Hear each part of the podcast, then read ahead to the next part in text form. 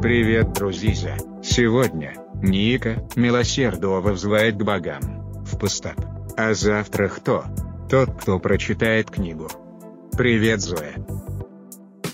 Всем привет, с вами книжные разборки БЧП с сам издатом. Меня зовут Зоя Ласкина. Сегодня мы разбираемся в книге Ники Милосердовой «И боги услышат». Это приключения, Янка Далт, также среди жанров э, хочу отметить антиутопию и постапокалипсис. Книга э, вошла в короткий список э, рукописи года в 2018 году и в короткий список конкурса Янка Далт книг на портале Литмаркет. Итак, о чем же книга? Действие происходит на тропическом острове. Когда давно в мире случилась катастрофа, названная Новой Зарей, и на этом острове ютятся уцелевшие э, люди, потомки людей, переживших эту катастрофу. Уровень цивилизации откатился к первобытно-общинному строю, а ценность человека измеряется исключительно пользой, которую он может принести. Все технологии, оставшиеся от прежней цивилизации, воспринимаются как магия или природные явления – Дети в 16 лет становятся сразу взрослыми, проходя испытания и выбирая свою судьбу, которая проступает на теле особыми знаками. А те, кто не сумеет пройти испытания, объявляются неудачниками, их приносят в жертву железному чудовищу, вызвать которое можно, зажигая зеленый огонь на древнем маяке. В центре истории э, два подростка, которые как раз должны пройти Обряд инициации, обряд посвящения во взрослую жизнь. Первого из главных героев зовут Тарис, Поначалу он кажется нам простоватым, но добрым парнем. Он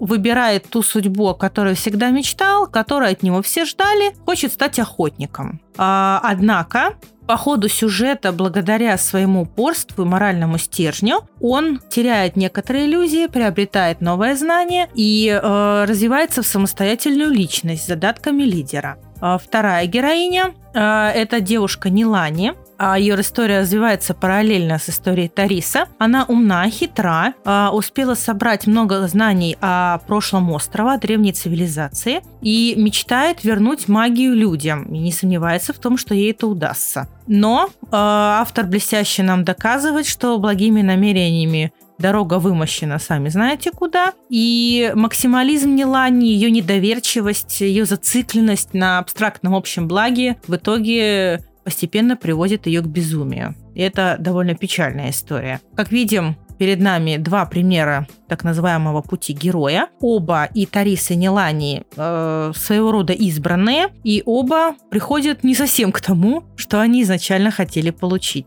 И э, интересно еще то, что Тарис э, сначала выбирает типичный путь для человека из своей деревни, из своего общества, но в итоге получает не совсем то, чего ждал. А Нилани, наоборот, бунтует против незыблемых правил и в итоге тоже получает не совсем то, чего она хотела. Автор э, говорит о том, что история это о цене и эффективности упорства и упрямства, и о том, что выбор есть всегда. Главное не ошибиться. На мой взгляд, главная отличительная особенность истории это то, что не э, типичная антиутопия, а именно фантастическая книга. Э, это не просто история о выживании и попытках возродить прошлое. Это фантастика. Э, здесь утраченные технологии э, могут стать причиной вполне себе сверхъестественных способностей. А еще эту книгу было бы здорово очень экранизировать. А у меня при чтении перед глазами вставали, например, руины древнего города в радиоактивной зоне или заброшенная больница. По-моему, это вполне сопоставимо с знаменитым пикником на обочине или классическими фильмами ужасов. И при этом многие древние достижения загадка для,